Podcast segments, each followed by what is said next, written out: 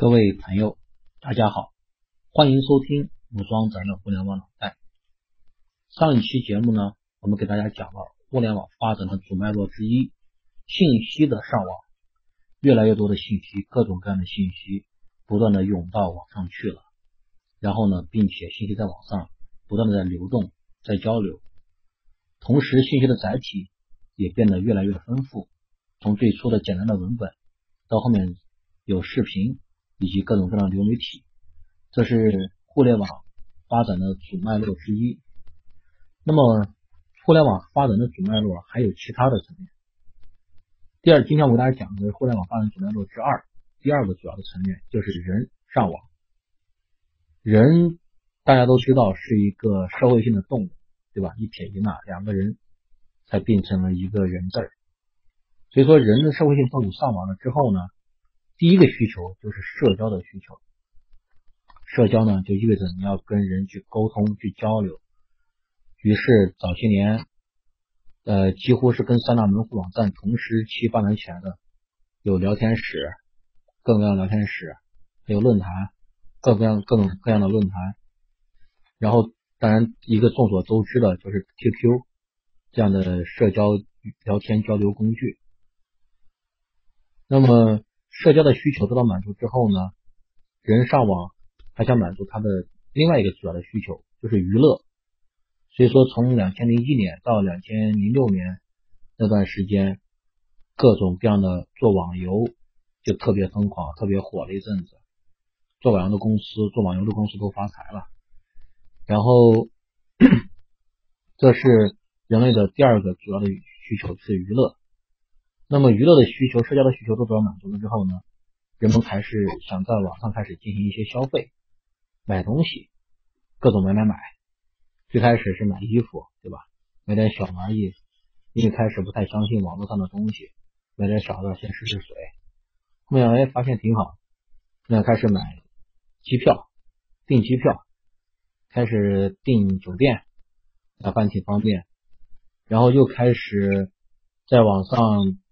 叫外卖买吃的，然后慢慢的哎发现这都能解决，到现在发展是在网上可以约车，这些人的基本的这个生活的需求，衣食住行，在网上全都去消费，全都去满足。那么人是一个呃欲求不断膨胀的一个物种，基本的生活消费需求得到了满足之后呢，他其他的各种消费需求开始。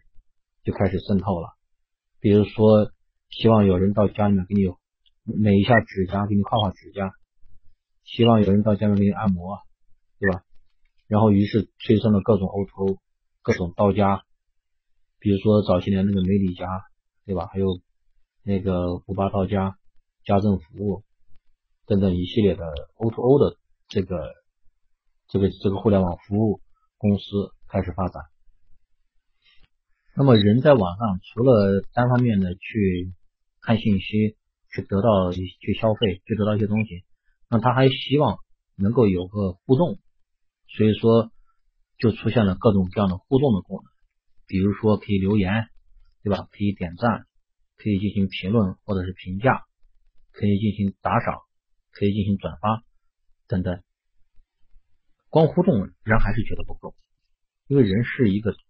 很有创造力的一个物种，人人们想在网上进行自己的创造，进行自我的展现，于是 Web 二点零就开始火起来了。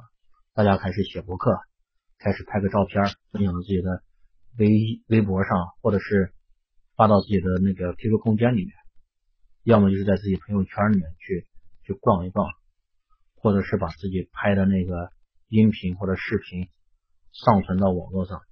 上传到这种音频网站或视频网站上，那到现在，人觉得更好的展现自己的一个方式，那就是去直播，对吧？去去活生生的呈现在大家的面前。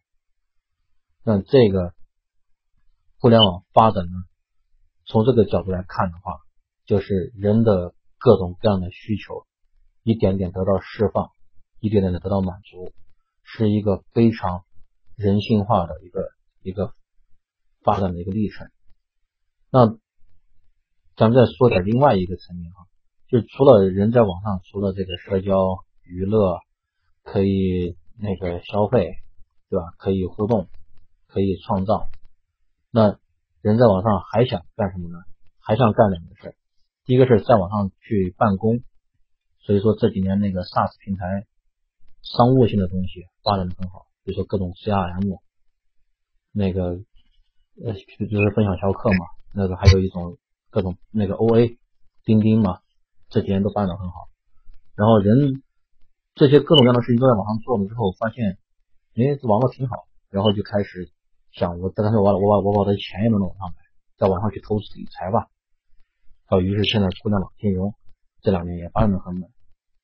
所以说聊到这儿哈，我就想到一个问题，到底是我们前面说的那些，比如说 BAT 也好，对吧？三巨头，还是战国七雄也罢。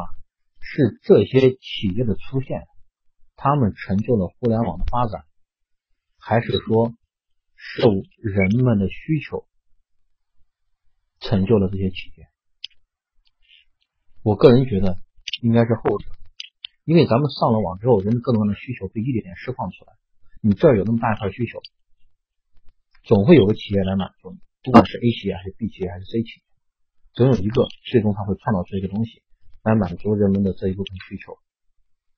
那么，就算百度、阿里、腾讯他们不出现，那也会出现其他的企业，来使人们的这部分需求得到释放和满足。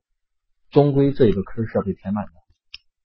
所以说，这个互联网发展的第二条主脉络，就是人们的需求得到各种各样的满足，得到慢慢的释放，这么一条脉络。你顺着这条脉络去去摸。你就会比较看得比较清楚啊。好了，今天就跟大家聊到这里，喜欢就点赞、关注并转发吧，谢谢大家。